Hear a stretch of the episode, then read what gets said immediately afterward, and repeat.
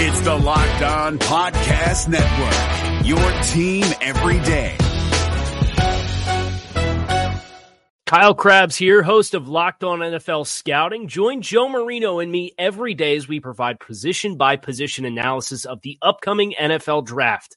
Check out the Locked On NFL Scouting podcast with the Draft Dudes on YouTube or wherever you listen to your favorite podcasts. All right, guys, you are locked on Falcons. I'm your host, Aaron Freeman, and today we are breaking down the edge rushers heading into 2018 training camp. We're going to be talking about position battles and the major storylines with this position group this summer. You are Locked On Falcons, your daily podcast on the Atlanta Falcons, part of the Locked On Podcast Network.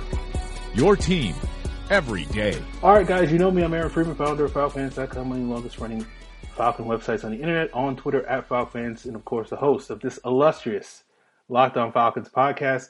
Today we are continuing our series of positional previews heading into training camp with the Edge group. This is going to be a longer episode. You know, I've mentioned on previous episodes that we try to keep these episodes, all these episodes from moving forward under 30 minutes. That will not be the case today because I have quite a bit to say about Takk McKinley and Vic Beasley today. But I will save that to the end of the show. I will try to hold off from going on too many rants. I've talked quite a bit about Vic Beasley over the last, you know, eight, nine months or whatever on this podcast. And usually it involves 20 minutes of me ranting about, you know, expectations and Vic Beasley needs to be a linebacker and all that type of stuff. I will touch upon all those things today. I will touch upon Takk McKinley's potential to ascend in year two as one of the, the great pass rushers. Uh, but we'll start off talking about the rest of the edge group, the backups, the guys that are going to be competing, because there isn't quite as much to say about that. Um, before we get into that, I do want to touch upon the notion that I mentioned on the D line uh, breakdown from last week. That I do think one of the questions I have about this Falcons defense and its potential to ascend this season is whether or not this pass rush is going to take it to that next level. I've mentioned before or hinted at before, and, and you saw this in a Ringer article uh, this past, over the last couple of days, um, which was the Falcons have this triumvirate of young, promising pass rushers, which they, they certainly do. They certainly have the talent, but it's going to put this season is really going to put a lot of on those guys' plate because last year you had guys like Poe, you had guys like Clayborn, who were arguably some of the biggest contributors to the pass rush. Um, at least in terms of raw numbers last year, you can argue that Clayborn was the best edge rusher on the team last year. You can argue that Poe, at least from a pressure standpoint, was the best interior pass rusher on the team last year. Um, and, and so those were two big losses. And now, you know, with the Falcons' moves this offseason, they didn't really go out there and, and, get a home run in the draft like many thought with Taven Bryan at D tackle, get the edge rusher that many people, for various reasons, were pining for uh, in this draft uh, and whatnot. And so it puts a lot of pressure on these three young guys in Grady Jarrett, Takk McKinley, and Vic Beasley to basically carry the mantle whatever contribution some of these other additional complementary players give is, is, certainly going to be great. But I don't think anybody's really counting on Derrick Shelby or Brooks Reed or Terrell McClain or Deadrin Senat to really have these monster seasons this year. So it's going to put a lot of pressure on these three guys. And and as I said in that D line preview. Um, I'm rambling a little bit, but uh, I, you know I do have a little bit more optimism for Grady Jarrett because I feel like he's like 90% there, and it's just getting that last 10%. And I don't know if Vic Beasley and Takk McKinley are quite 90% there to be those types of players that we're talking about that can be these, you know, guys that can be the anchor of, of a prolific pass rush in the league. And we'll touch upon those, the, why, the reasons why I think those things on today's episode. But again, as I said, uh, let's talk about the rest of this group because, um, you know, I have thoughts, particularly on Brooks Reed. He's going to be the primary backup. He's a solid player. Um, he will continue probably get the bulk of his reps in the in the base defense, but will get substituted in the nickel as that guy off the edge uh, when Takk or Vic need a breather or whatnot. And I think you know Brooks Reed since you know basically since uh, Adrian Clayborn got injured midway through that 2016 season has been outstanding in that specific role. And so I am not as concerned about the Falcons' depth at the edge position uh, why I was so a little, little, baffled by people pushing for the Falcons to use a first or second round pick on a on an edge rusher this uh, past offseason. Uh, for that reason, um, when you look at the production that uh, Brooks Reed, you look at Pro Football Focus's pass rush productivity metric, which certainly isn't the end all be all of uh, pass rushing, but is certainly a very useful tool to measure guys. Brooks Reed, among 4 3 defensive ends this past season in 2017, ranked 23rd in terms of his pass rushing productivity, just three spots behind Takk McKinley. In fact, if you look at the 4 3 defensive ends, um, Brooks Reed was the most productive backup 4 3 defensive end in the league last year, besides Takk and Frank Clark, who arguably was a starter last year due to the injury of Cliff Avril pretty early in the season. So, again, you can make the argument that Brooks Reed is the best backup 4 3 defensive end, at least as a pass rusher goes, based off of that metric, in the entire league. He had a better PRP, as, as uh, Pro Football Focus refers to it, than Dante Fowler Olivier Vernon, Julius Peppers, Jerry Hughes, Jason Pierre Paul, etc. last year. So again, a lot of the criticism that Brooks Reed has gotten, a lot of the skepticism that Brooks Reed has gotten over the last couple of years, I think is very misplaced and misguided. So yes, uh, someone asked me back in October of last year, like, am I the president of the Brooks Reed fan club? I guess I am. I, you know, someone's got to be. I think he's a really solid player. He's not a superstar, but he's as good a backup player. You can argue he's probably the best, one of the three or four best backup players on this entire roster. So I don't really get what people complain about when it comes to Brooks Reed. He's an excellent role player. He's as good a role player as it, as you can get, in my opinion, uh, at this level. Um, let's talk about the rest of these um, edge rushers that are going to be competing for that spot behind Brooks Reed. And as I uh, talked about in the D line preview. I'm not necessarily including Derrick Shelby, who's technically a defensive end, but he was included in the defensive line group because he's probably in certain nickel situations will get some work inside and playing that five technique, that strong side defensive end spot is less of a quote unquote true edge rusher than more of a, a run defending, bulkier player. Um, so we're going to be talking about guys like JT Jones, Mackendy Cheridor, and Anthony Winbush today. Um, and so those are going to be guys competing for the possibility of what is a fourth edge, but really probably a fifth defensive end role this year. Um, we saw the Falcons carry five on their roster last year with Vic, Shelby, Reed, Takk, and Clayborn. I don't necessarily. I think that's one of the assumptions that people think the Falcons need or want one of these three young guys to step up and will potentially earn a roster spot for that reason. But I do think a lot of that, at least those roster decisions, were based primarily on the fact that Takk was the guy and they were drafting Takk and developing him for the long term. Um, and carrying five made sense because Takk was the fifth guy in that rotation. I don't necessarily know if that's going to be the case, but one of the things that we're going to have to watch this summer is whether or not any of these guys play at a high enough level to potentially earn that spot and be like, oh no, this guy is definitely worth keeping. Um, JT Jones is probably the guy to obviously keep an eye on. He had a good summer last year, spent the year on the practice squad. There's been talk that he might get some work at linebacker. Uh, we've talked in previous episodes that Anthony Winbush, you know, might get work at linebacker. I've previously opined that I feel like Winbush's best long term fit for the defense is as a linebacker, but he'll probably, you know, in a similar way of Vic Beasley, he's a linebacker, but he's really a, a pass rusher. So it, it's more sort of in that mold with Winbush. Uh, is an interesting player because I do think he's sort of overlooked um, by this group. I think a lot of you know you have people in the JT Jones bandwagon, you have some people in the Anthony Winbush hive. I've, I've gotten some tweets from people that are on that hive, but I do think Cheridor is a, sort of quietly a sleeper guy just because he doesn't have the same question marks that I think these other two guys are. You do have questions about whether Jones can hold up against a run. You do have questions about whether Winbush can do so as well. Cheridor has a size from a height, weight, arm length standpoint. There's not a lot of difference in terms of the frame of Mackendy Cheridor, the undrafted rookie out of Georgia State, than Marcus Davenport, the first round pick for the New Orleans Saints. Now, obviously, I'm not suggesting that they're the same player. Davenport is much more freakishly athletic than, than a guy like Cheridor.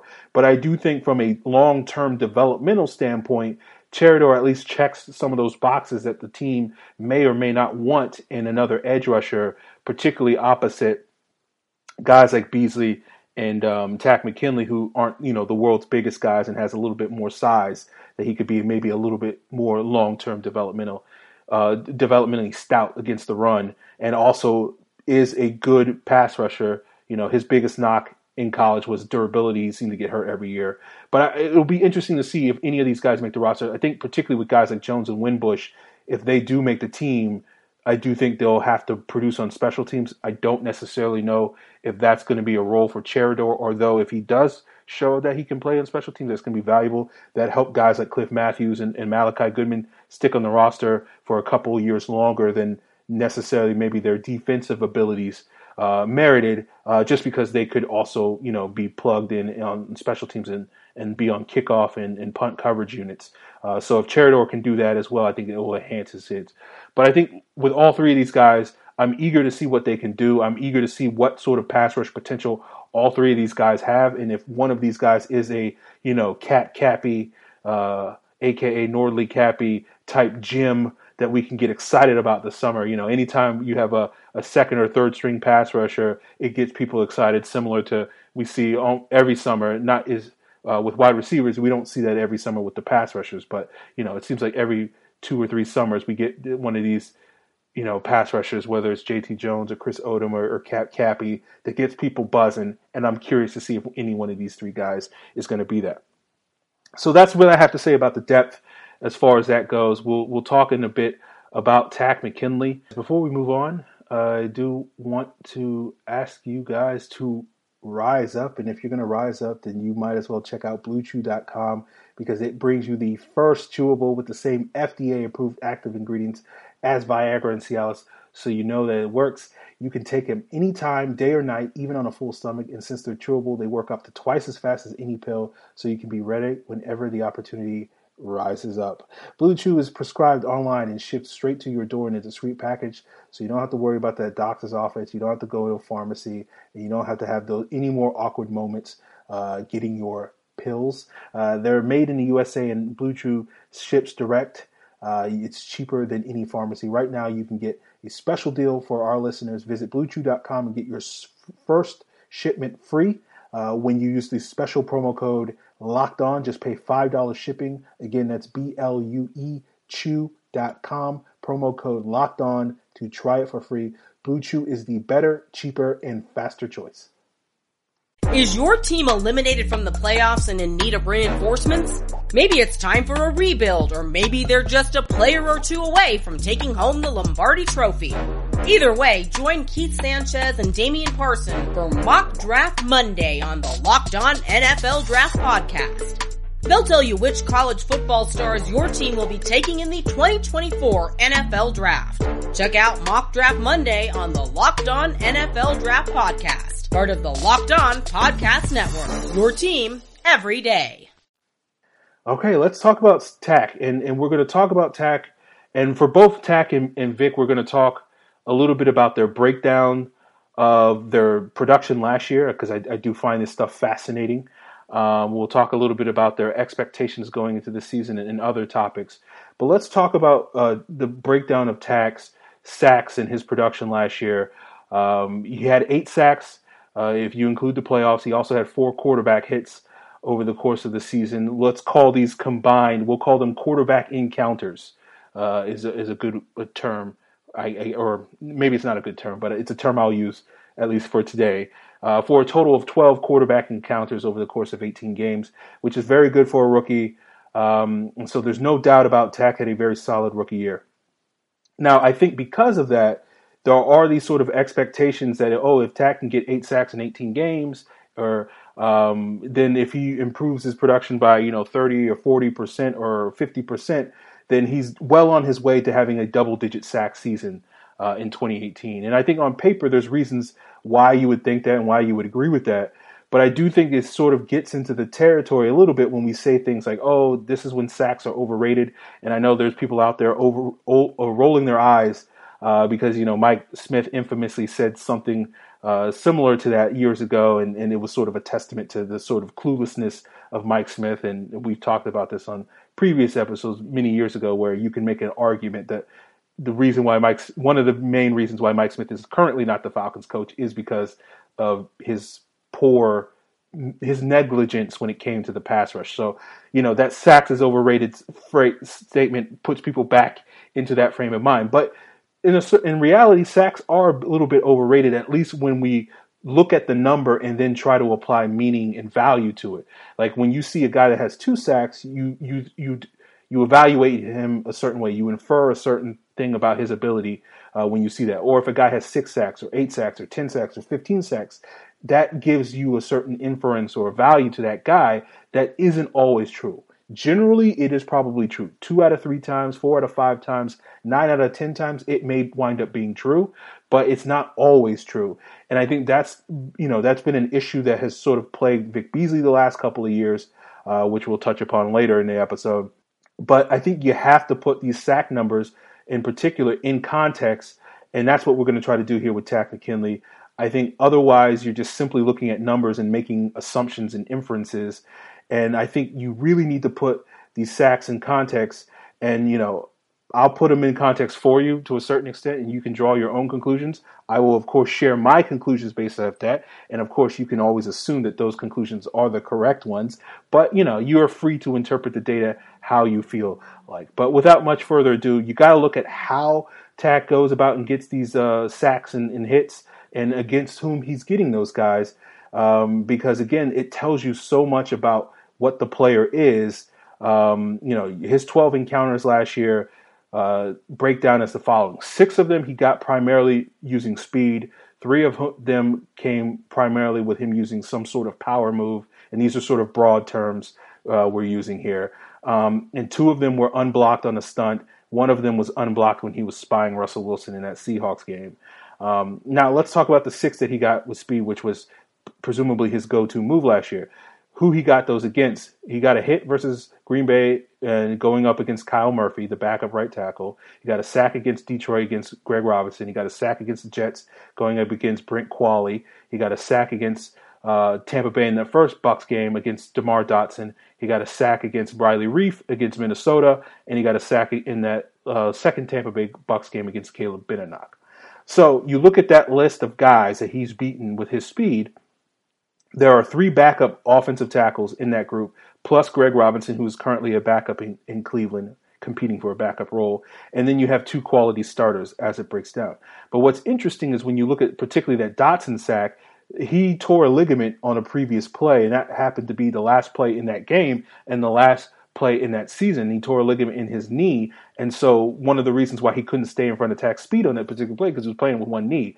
And so, not to say that that sack doesn't count, but it does indicate that necessarily he wasn't beating DeMar Dotson, obviously at in his best shape or form. Riley Reiff, the other quality starter that he beat, is a guy, you know, at least in Falcon circles, is infamous for getting whooped by Osi Umenyiora in that London game several years ago. Um, so that's sort of a testament to not necessarily him being an elite left tackle uh, in that regard. So I say that not to necessarily diminish it and say, oh, those sacks don't count or anything like that.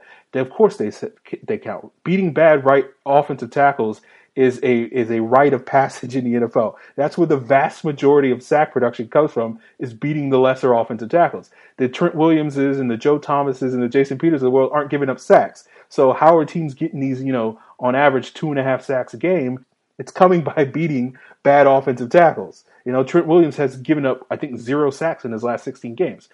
Uh, you know, like, so it's not to say that, oh, if you beat a bad offensive tackle, it means the sack doesn't count or it means that, you know, the sack isn't good enough, but it does become predictive of potential, it does potentially come predictive of future results.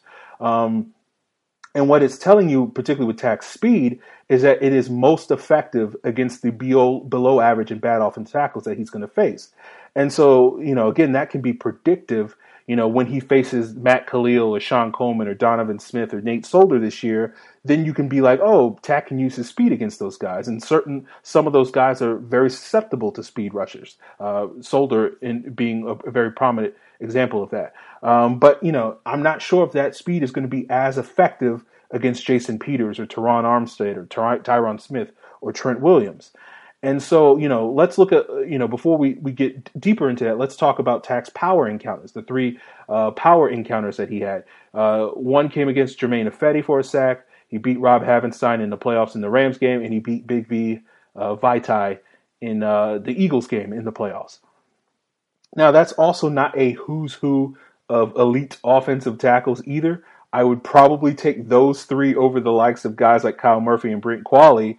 Um, you know, but you're still talking about, for the most part, below average starters in this league, at least based off of how those guys have played uh, in recent years. Havenstein's probably the best of that group, and he's probably, you know, the the most favorable thing you can say about Rob Havenstein is he's like a, a league average starting offensive tackle. Um, and so, what is all this telling you? You know, similar to Vic Beasley, uh, something we've talked about quite a bit with Vic Beasley is a lot of Takk's production as a rookie came against lesser talent, which is understandable. That's not a knock against him. What you don't expect rookies to come in. Traditionally, rookies don't come in and and are these super polished players. So they're typically going to beat the guys that are on a comparable level as they are. And those typically are the below average starters, the backup caliber players. When it comes to Takk, when it comes to, you know, I think this idea from a lot of folks that, you know, sort of want to crown him as this potential monster and the superstar, the next superstar in the league, I do think putting these sort of things in context does suggest that maybe he's not quite there that you would not necessarily infer if you were simply looking at the sack numbers and seeing the six sacks in the regular season, the eight sacks over the course of the 18 games, and you would infer things that, oh, he's on the same level as, say, another guy that's been in the league for five or six years that had eight sacks or something like that. And so, you know, what's going to be curious to me, at least with Takk, is going to be when he takes on the Tyron Smiths and the Trent Williams of the world, you know, guys that are potential future Hall of Famers, how does he perform it against those guys? Now, sitting here today, I, frankly speaking, I don't expect him to do much against those guys, but we'll see. I do think Takk's uh, potential as a power rusher is a little bit more formidable than necessarily his speed against those caliber of players. Um, you know, I think uh, it's really going to be this season. It's really going to be the mid tier guys where Takk is going to have the potential, I think, to shine um, and really sort of prove where he is as a pass rusher. Not necessarily the lower tier guys, uh, like I mentioned earlier, but the, the Ronnie Stanleys, the DJ Humphries, the Ali Villanuevas of the world, who are guys that generally are considered competent left tackles in this league, but aren't world beaters, and Takk can potentially work over those guys as well as dominate the Shon Colemans of the world.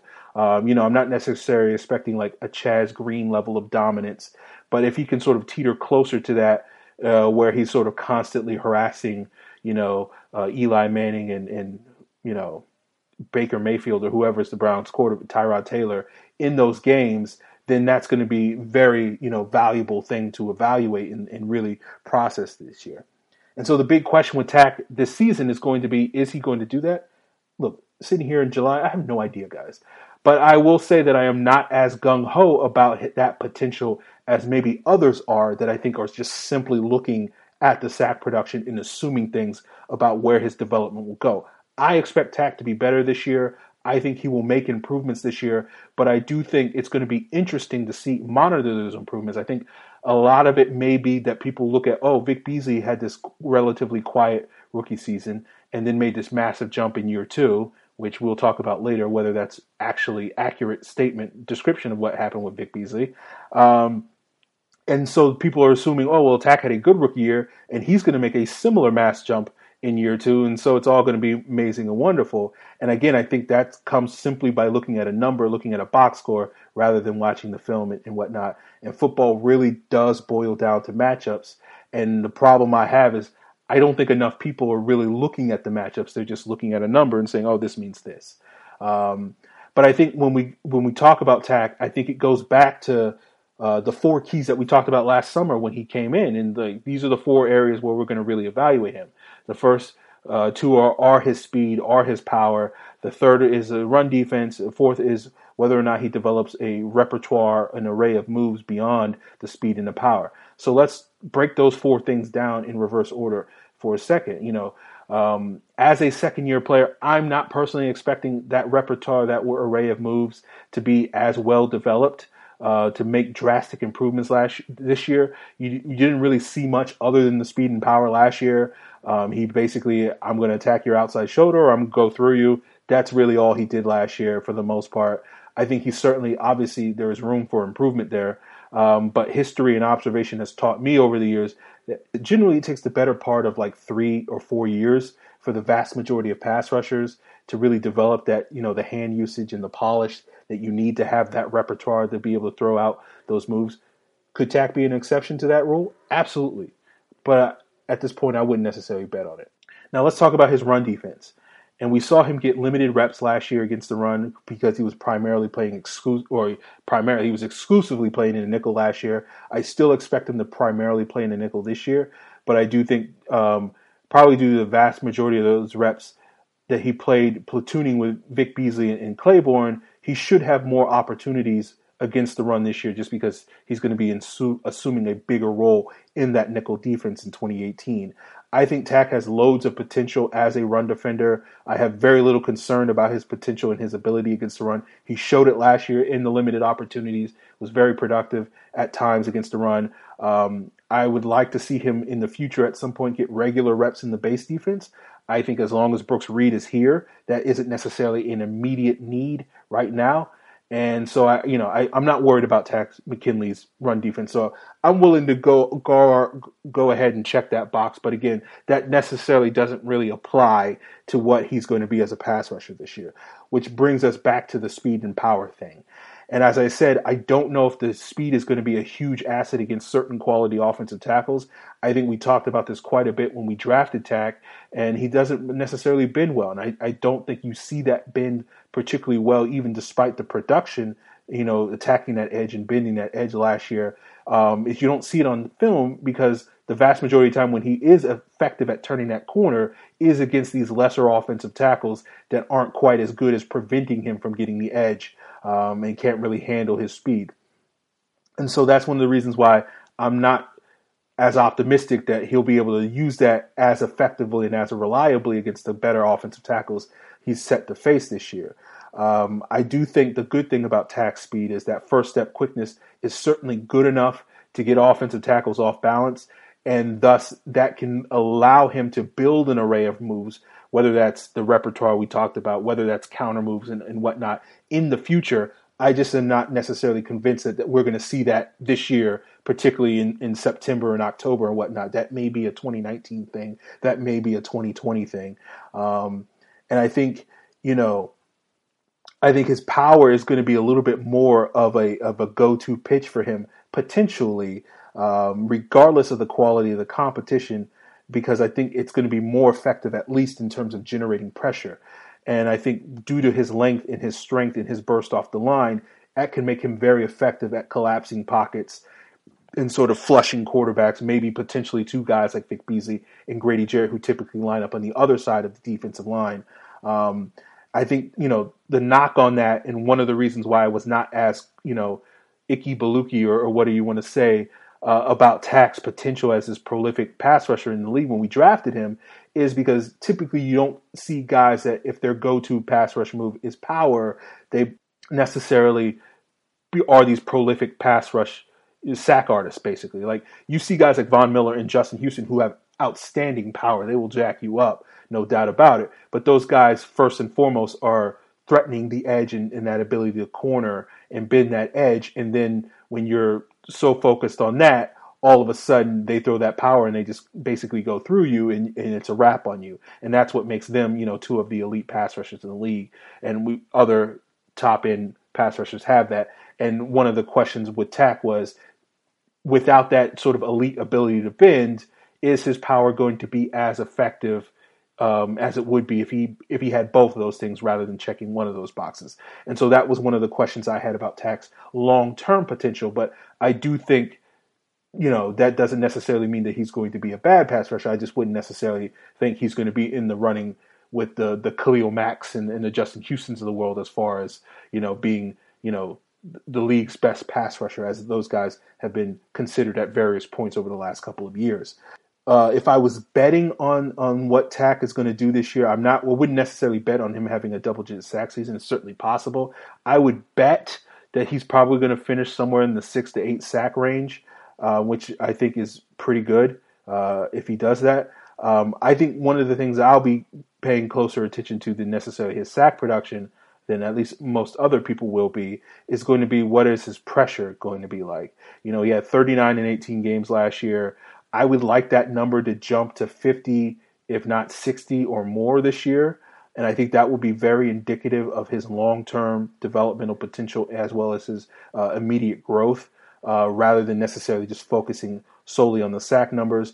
I think, you know, it goes back quite a bit, a lot to Vic Beasley's production in 2016, where there were games where he would get sacks or he'd get one or two sacks in those games, but he would get very little pressures. And those were some of those sort of red flags that we'll talk about a little bit later um, that were indicative that maybe Vic Beasley was ready for a little bit more of a regression than necessarily people were prepared for going into 2017 because as Pro Football Focus has um, readily stated, and I 100% agree with, pressures are much more predictive of future production as a pass rusher than sacks are. You know, you can get cleanup sacks and you can get coverage sacks and whatnot, and those are just sort of one time, not necessarily flukes, but relatively speaking, fluky. While if you consistently get pressure, eventually it's probably going to turn into sacks. And that's going to be the one thing that we really need to watch with both of these guys. Now, let's wrap things up by talking about Vic Beasley. But before we do that, I do want to plug uh, the various NBA shows on the Locked On Podcast Network where you can find all the content related to NBA offseason as well as getting you geared up for this um, epic Golden State Warriors run 2019 regular season in a couple of months. You can find that on the Locked On Podcast Network, your team every day. Is your team eliminated from the playoffs and in need of reinforcements?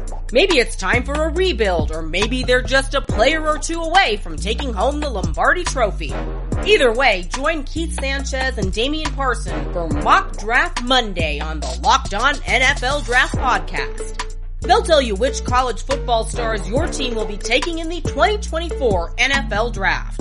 Check out Mock Draft Monday on the Locked On NFL Draft Podcast, part of the Locked On Podcast Network. Your team every day. So let's talk about Vic Beasley.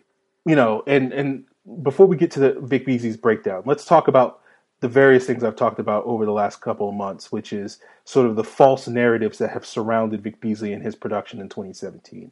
These are very flat out wrong narratives, um, but they're very popular because they're simple and I think they're lazy and they're based off of, again, looking at a number, not necessarily looking at the actual evidence in the film, in the data, what it's really telling you.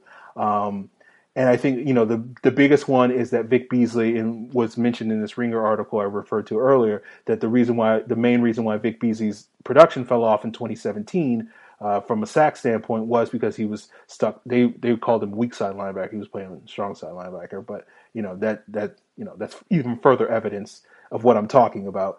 Um, you know I think that's a total crock. You know that's based off of a lie that has been perpetuated um, that somehow like him playing linebacker was limiting his opportunities to rush the quarterback. It wasn't. He was playing linebacker in the base defense. In fact, when you look at those seven games where he played linebacker in the middle of the season, as many of the times he was rushing the quarterback, he rushed the quarterback more in those games than the other nine games he played on average uh, the rest of the season. Um, you also hear about injuries slowing him down. And while I do think there is a small kernel of truth to that, that him having a sore hamstring for a portion of year certainly wouldn't allow him to have sort of his peak explosiveness. I don't think that really explains the dramatic drop off in production as easily as some people might lead you guys to believe. And even if it does, I think it really does sort of show what I've been saying for quite some time about Vic Beasley is that he's kind of a one note speed rusher, and that basically, if he does not win the engagement in the first half second to full second after the ball is snapped, um, he's not going to win that engagement at all. And, and that's kind of been the problem with Vic Beasley, which is that he has this fastball uh, in terms of his speed rush um, that has the potential to be deadly, but it's really the only pitch that he has. And we saw this last year against Rob Havenstein in that playoff game that once an offensive tackle was able to time that pitch, uh, it's really a wrap for Vic Beasley. And again, you, you, could you could arguably blame the subpar field conditions in that Rams game as one of the things, in addition to that hamstring, that was slowing Vic Beasley from being able to put you know his best foot forward, literally.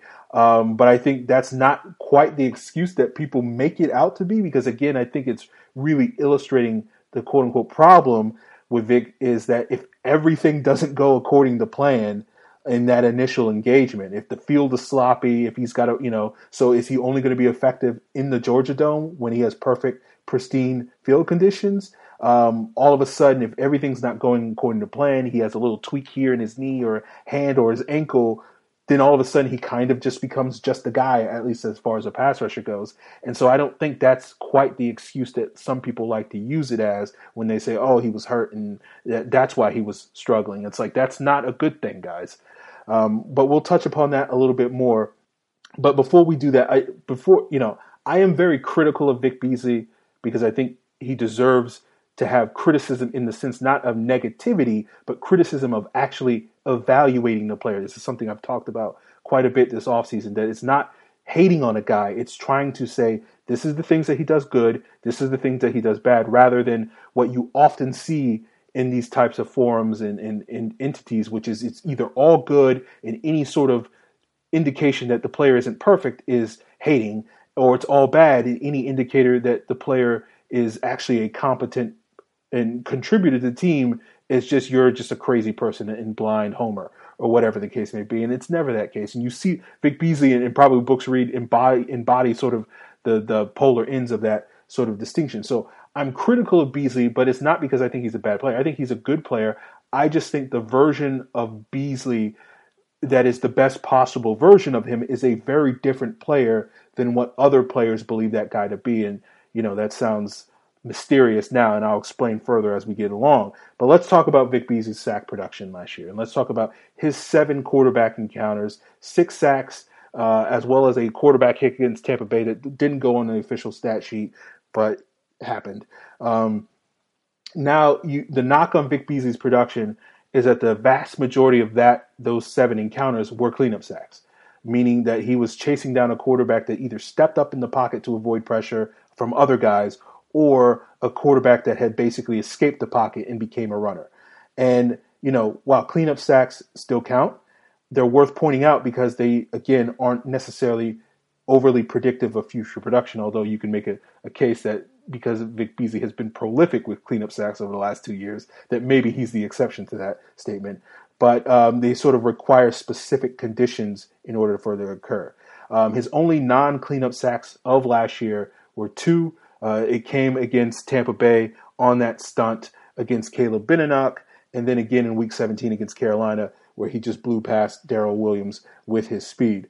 Um, all of his cleanup sacks were Week One against Chicago, where Glennon stepped up. Uh, uh, week Two against Green Bay, where the right tackle missed a cut block on him, and so essentially he was unblocked on that play, and, and Aaron Rodgers was evading interior pressure in his face, and then ran right into Vic Beasley, which then resulted in that turnover. You saw it against New England where Brady stepped up in the pocket. You saw it in the first Carolina game where Cam escaped the pocket and Vic chased him down from behind. And then you saw it against the Rams in the playoffs where he touched down Jared Goff after he tried to escape the pocket as well. Um, now, um, part of the reason why I'm so high on Vic Beasley and his potential as a linebacker is sort of related to that propensity for him to get cleanup sacks. What it's sort of telling me is that he's better as a chase player in a lot of ways, given his athleticism, given his 4 4 speed, given his hustle, given that when he's more of a see ball, get ball player, which fits more with sort of what the intrinsic core of what a linebacker is than necessarily a defensive end who has to be this sort of really refined, athletic, you know, which Vic Beasley is, but this refined technician when it comes to you have to beat this 320 pound offensive tackle. It's not just let me just run around and, and try to get to the football, which is more of a linebacker trait than it is a defensive end trait. And again, I'll touch upon that later in terms of how that applies to Vic Beasley's long term future. It seems like this episode I'm just punting to future topics, but this is, you know, this is how it's going to be.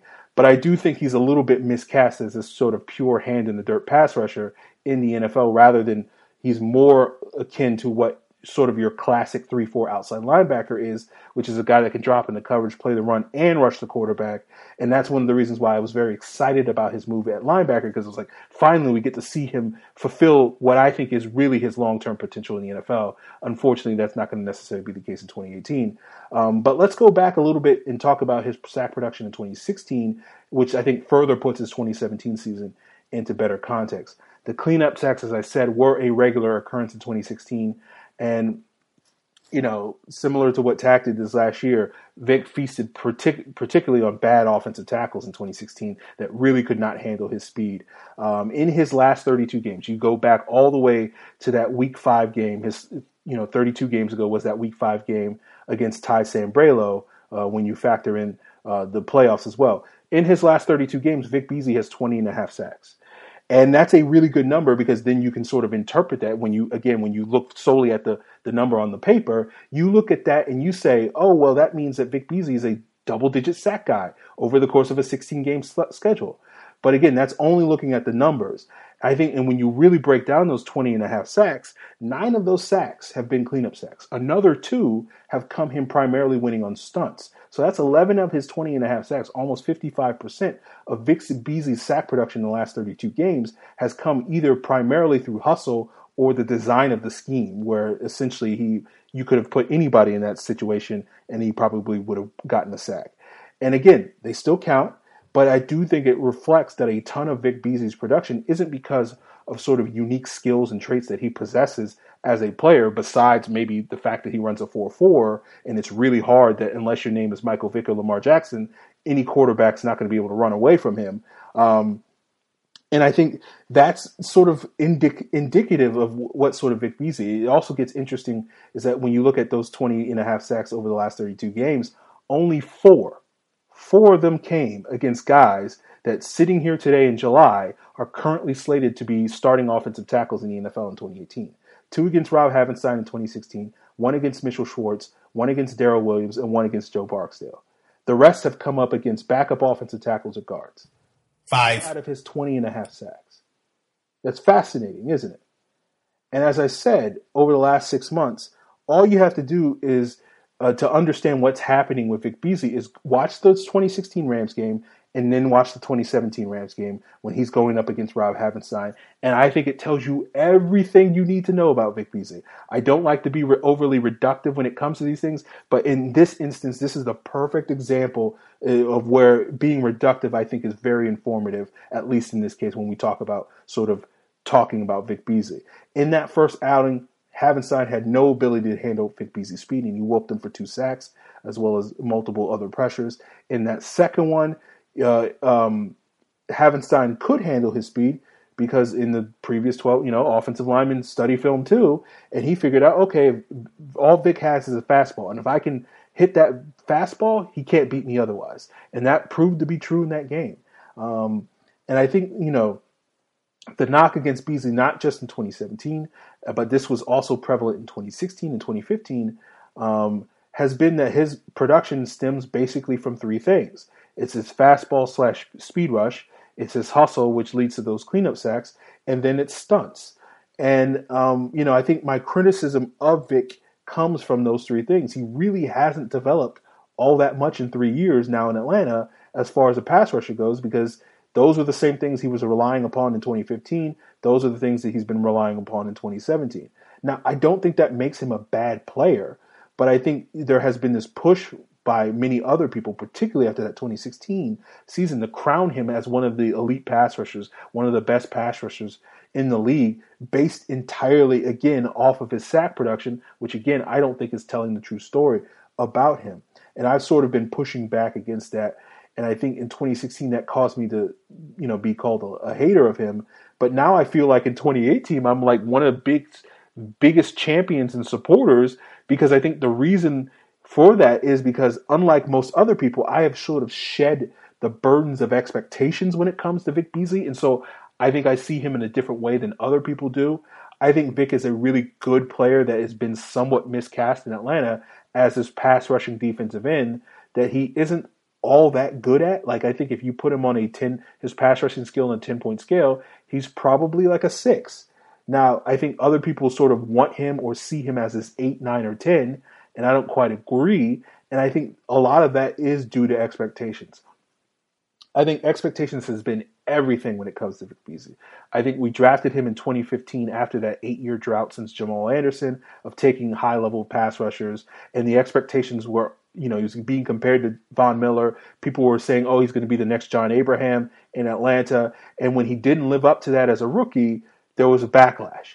And then he put up this monster production in 2016. And I think partially that got overhyped by folks, by the fan base, because it was essentially the backlash of the backlash. There's nothing fans love to do more than dunk on other fans. And whether that's a fan of another team or fans of your own team, you're going to dunk on those guys. And so all those Falcon fans that were mad at the people, the other Falcon fans that were calling Vic Beasley this bust, or you know talking about best player available because they didn't take Todd Gurley or whatever, just wanted to dunk on those fans, and so it was like, huh, see, I told you, Vic Beasley's amazing, he's wonderful, and they started pushing, you know, the pendulum, pushing the rhetoric to more of an extreme take, which wasn't really based off of reality because it's like, oh, he led the NFL in sacks, that means he's amazing, and and it doesn't necessarily reveal that when you actually look at the film.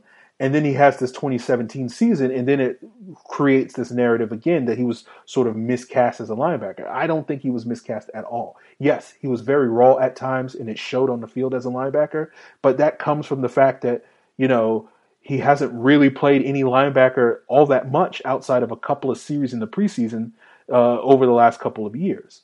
And I think he has a very natural skill set to be a linebacker, as I mentioned, with his ability to chase guys down. But He's very athletic. He sets the run particularly consistently against the edge better than you know a certain other linebacker on this team that may or may not be. You know, his name might remind right might rhyme with Ravondre Dampel. Um, you know, I think he's underrated in coverage. You know, he has the athleticism and smoothness to be an effective man cover guy. Has flashed that on rare occasions that he's got the opportunity to cover tight ends and whatnot. Um, you know, he didn't look necessarily comfortable dropping in the zone because that's not something he's done all that much. He hasn't really done that. He didn't do that in Clemson. He didn't really do that early in his NFL career. And so, you know, yeah, sometimes he's five yards out of position on his zone drops, and that just comes with more reps. He would get better at that. But you know, I think part of the reason why people hate hated Vic Beasley coverage is because these expectations that he is this prolific pass rusher that's completely miscast in that role, and I think it, it comes from this belief that he's this elite pass rusher, and if, and if he's this elite pass rusher, he can't rush the quarterback, do the thing that he's best at. Um, if he's dropping into coverage, and it's understandable. It's certainly you can certainly make the case that Vic Beasley is a better pass rusher than he is at coverage, but a lot of that stems from the fact that he's probably rushed the quarterback thousands of times over the last couple of years and dropped in the coverage like 50 times. Of course, you would be better. It's not rocket science that you're better at something you've done a thousand times versus something you've done 50. You know, he's raw, but it's not that he's unskilled. And I think because of those expectations that Vic is going to be this dominant pass rusher that has been miscast, you get these false narratives about him. And I think, um, you know, what people need to do is they need to really look at Vic Beasley and just throw away the expectations that you know that he's the next Von Miller, that he's the next John Abraham, and start being a little bit more willing to accept the possibility, as I have, that maybe he's just the next Bruce Irvin or the next Anthony Barr, or the next Connor Barwin, or the next Jamie Collins type of guy. And in the case of guys like Barr and Collins in particular, both of whom were edge rushers in college that then turned into, you know, over the last couple of years at various times have been considered among the better and best linebackers in the league, that's not a bad thing. Like that's still a very good player. Jamie Collins, one highest paid linebackers in the league. We'll see if Minnesota pays Anthony Barr, but he's going to be probably whoever pays him, whether it's Minnesota or somebody else, is probably going to be one of the highest paid linebackers in the league. They didn't get that money because they stink. And so I think that's part of the problem. But again, because people are so locked in, Vic Beasley has to be John Abraham, that if he's not John Abraham, he's a top 10 pick, he's got to be this guy, that he's bad. And it's just sort of this black or white, this binary viewpoint. He's either a double digit sack guy or he stinks. And I think that's where I've sort of divorced myself. I've freed my mind in so many ways from that sort of limited viewpoint because, again, as I've said so many times on this podcast over the years, expectations are going to be the death of you. It skews your perceptions, it narrows your focus, and you just become living in this fantasy world based off of your preconceived notions about a player or a thing that you can't escape from rather than actually living and breathing in this world of reality where your expectations are meaningless to what reality is. And I think that's really where people need to check themselves when it comes to Vic Beasley. You know, now that the Falcons are going into 2018, they're basically committed to not playing Vic Beasley as a linebacker this year. And I think it's understandable that the Falcons made that choice.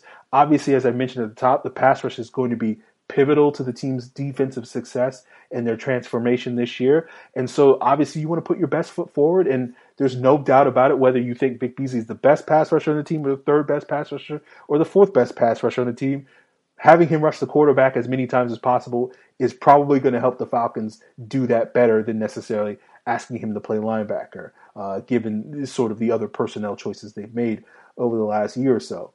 And so focusing, asking Vic Beasley to focus on being the best pass rusher, being the best defensive end that he can be this year, I'm not upset by that in, in sort of a sense. It makes perfect sense from the team's standpoint. But I do wonder if, you know, a year from now, 12 months from now, we're going to be looking back in retrospect, wondering if, you know, 2016, 2017, and 2018 might have been better served of getting Vic Beasley more reps at that linebacker spot in the event that he doesn't necessarily make that huge leap forward and, and help transform this Falcons pass rush um, and maybe be a, in retrospect might have been a better choice in terms of the long term development of Vic Beasley and this defense. Who knows at this point?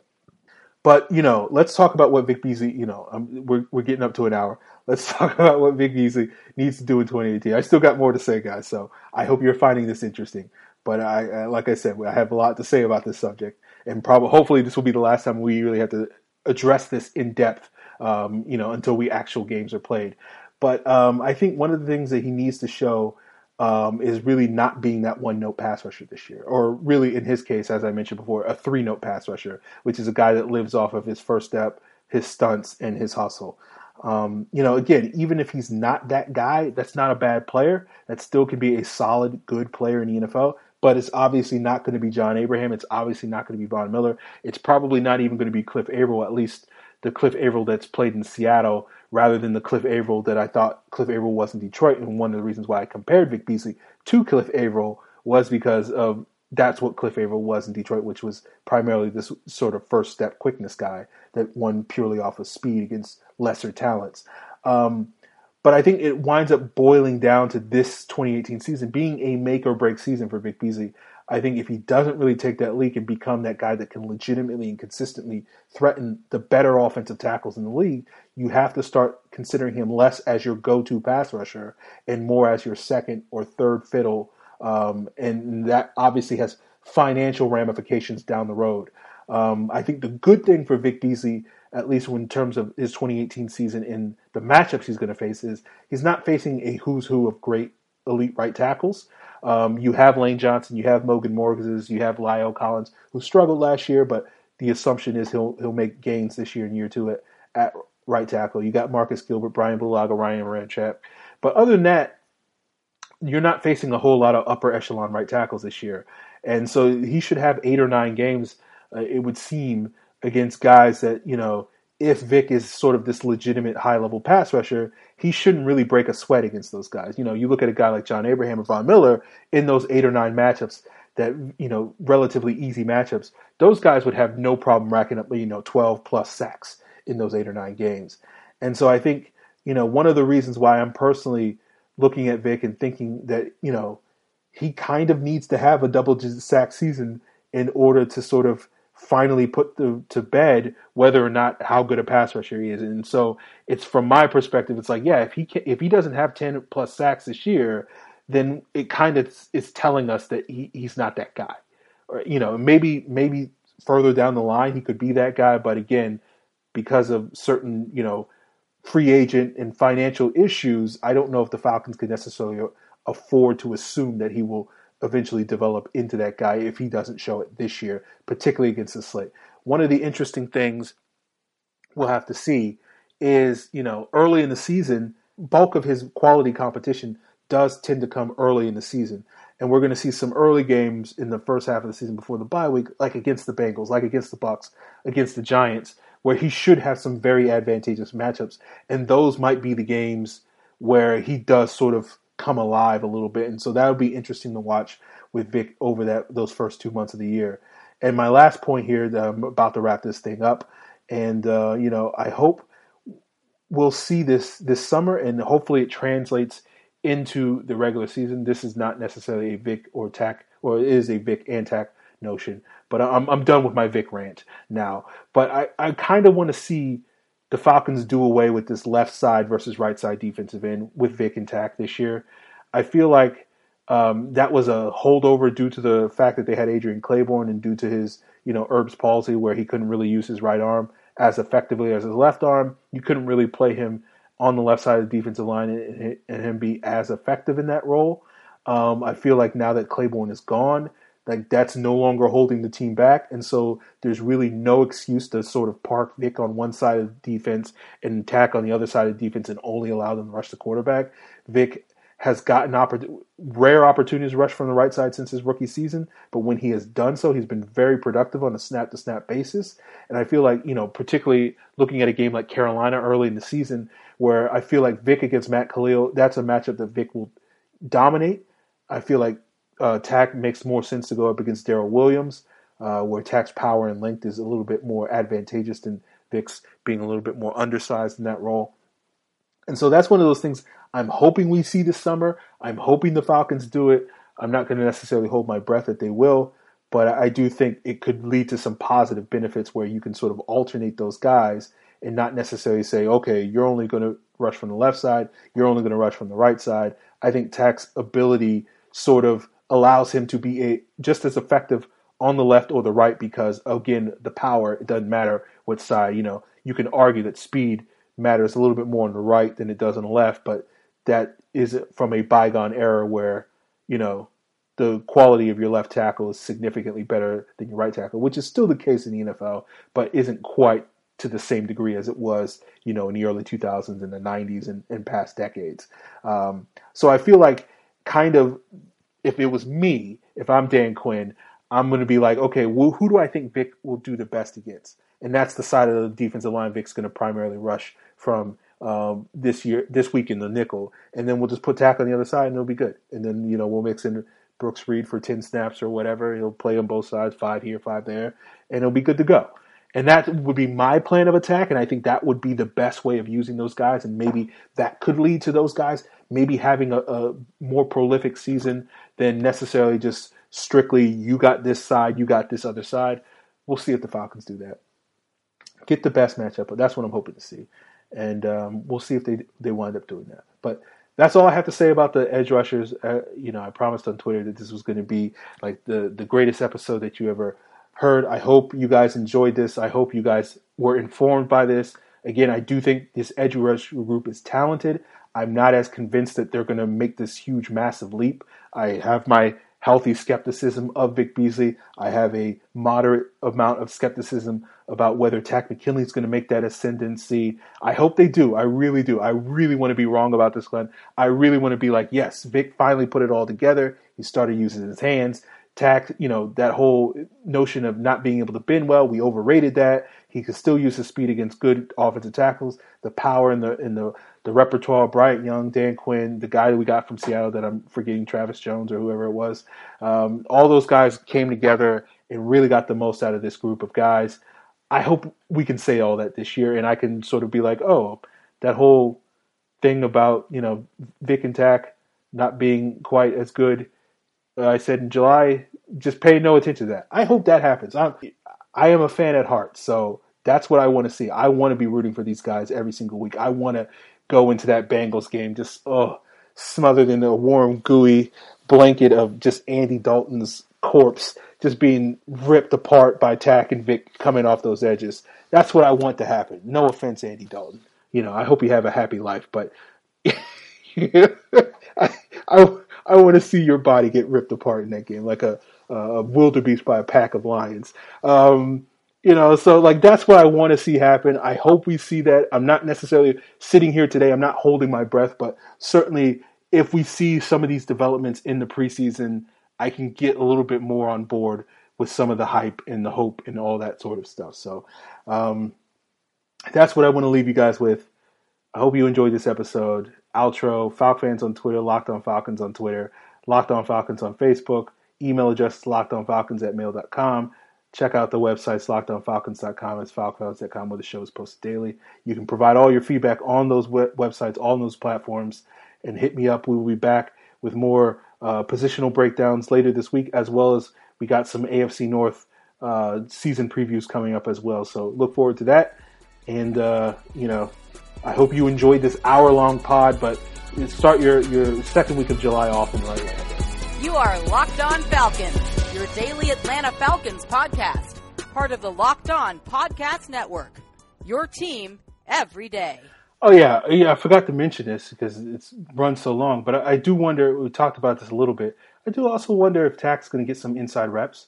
Um, again, you can make the argument that the Falcons' four best pass rushers on this roster are Brooks Reed, Takk McKinley, Vic Beasley, and Grady Jarrett, and so there will be some opportunities for the Falcons to get all four of those guys on the field. And it, you know, given Takk's burst, his quickness, his power, um, you know, Brooks Reed is, is, his main move is a spin move, so he needs space to operate. Obviously, Vic Beasley is more of a speed rusher, so he needs space to operate. So kicking those guys inside doesn't make a ton of sense. Um, so it makes more sense that you could Takk's skill does translate a little bit better inside. I don't necessarily know if it's something we'll see a ton of, but I do wonder if we could sort of see that sort of NASCAR package with the Falcons pass rushers with Takk moving on the inside for a couple of snaps here and there. Um, you know, I would say at most you would probably see like five snaps a game. I think primarily you'll see Crawford or Senat or whatever.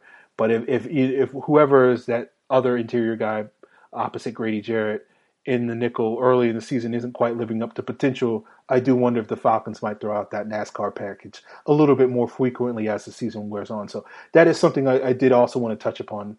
Um, and if I, I, don't talk about it here, when will I be able to talk about it? So that's something to keep an eye on. So, you know, pay attention to that this summer as well. Is your team eliminated from the playoffs and in need of reinforcements? Maybe it's time for a rebuild, or maybe they're just a player or two away from taking home the Lombardi Trophy. Either way, join Keith Sanchez and Damian Parson for Mock Draft Monday on the Locked On NFL Draft Podcast. They'll tell you which college football stars your team will be taking in the 2024 NFL Draft. Check out Mock Draft Monday on the Locked On NFL Draft Podcast part of the Locked On Podcast Network. Your team every day. Hey Prime members, you can listen to this Locked On podcast ad free on Amazon Music. Download the Amazon Music app today.